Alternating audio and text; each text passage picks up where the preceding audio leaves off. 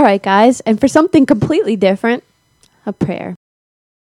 Okay, Gabby, I'm going to pray for you right now.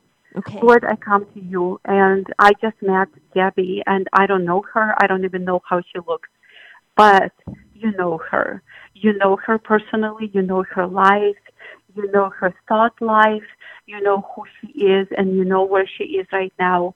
You know things she is experiencing, and you know things that she has to live through.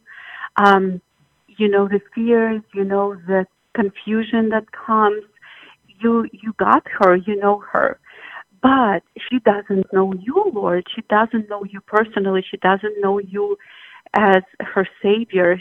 She um, she needs to know you, Lord. So my prayer is for you to reveal yourself to her in some way. I'm praying she finds you in the Gospel of John.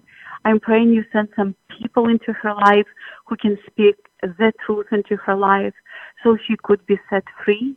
She could be set free spiritually and one day I could I could meet her in heaven in person. Yes.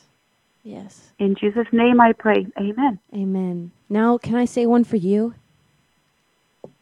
Uh, a prayer? Yes. Who are you going to pray to? To God. Do you know him? Yeah, I just met him. Okay. Okay. Go ahead. What's your name? Tanya. Okay. Dear God, Tanya came into my life today. It was a miracle. Thank you for bringing her to me. She taught me about how Mr. Mike does bad things and you don't you don't do that. You don't put the stuff in your butt and you don't do butt drugs and it's not okay to do stuff like that in church and I shouldn't fall asleep no more.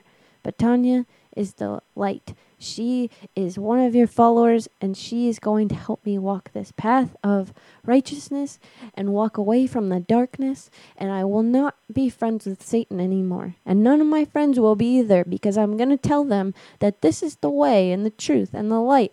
And no one comes to the Father except through me. And that's Tanya and she is such a sweet little human being and I can't wait one day to thank her so much because my life has turned around 360 and I will be better and I will not think bad thoughts anymore about what it's like to be nailed to a cross even though it sounds extremely sexual and it's very exciting but Tanya said no, don't do that. I mean, it's okay because you're human, but also at the same time, we got to be careful because God is pure and you're going to be pure too. So if you don't put things in your hiney hole and you don't think about getting nailed to the cross, you'll be a better person. And because Tanya, I'll be a better person. Amen. Amen.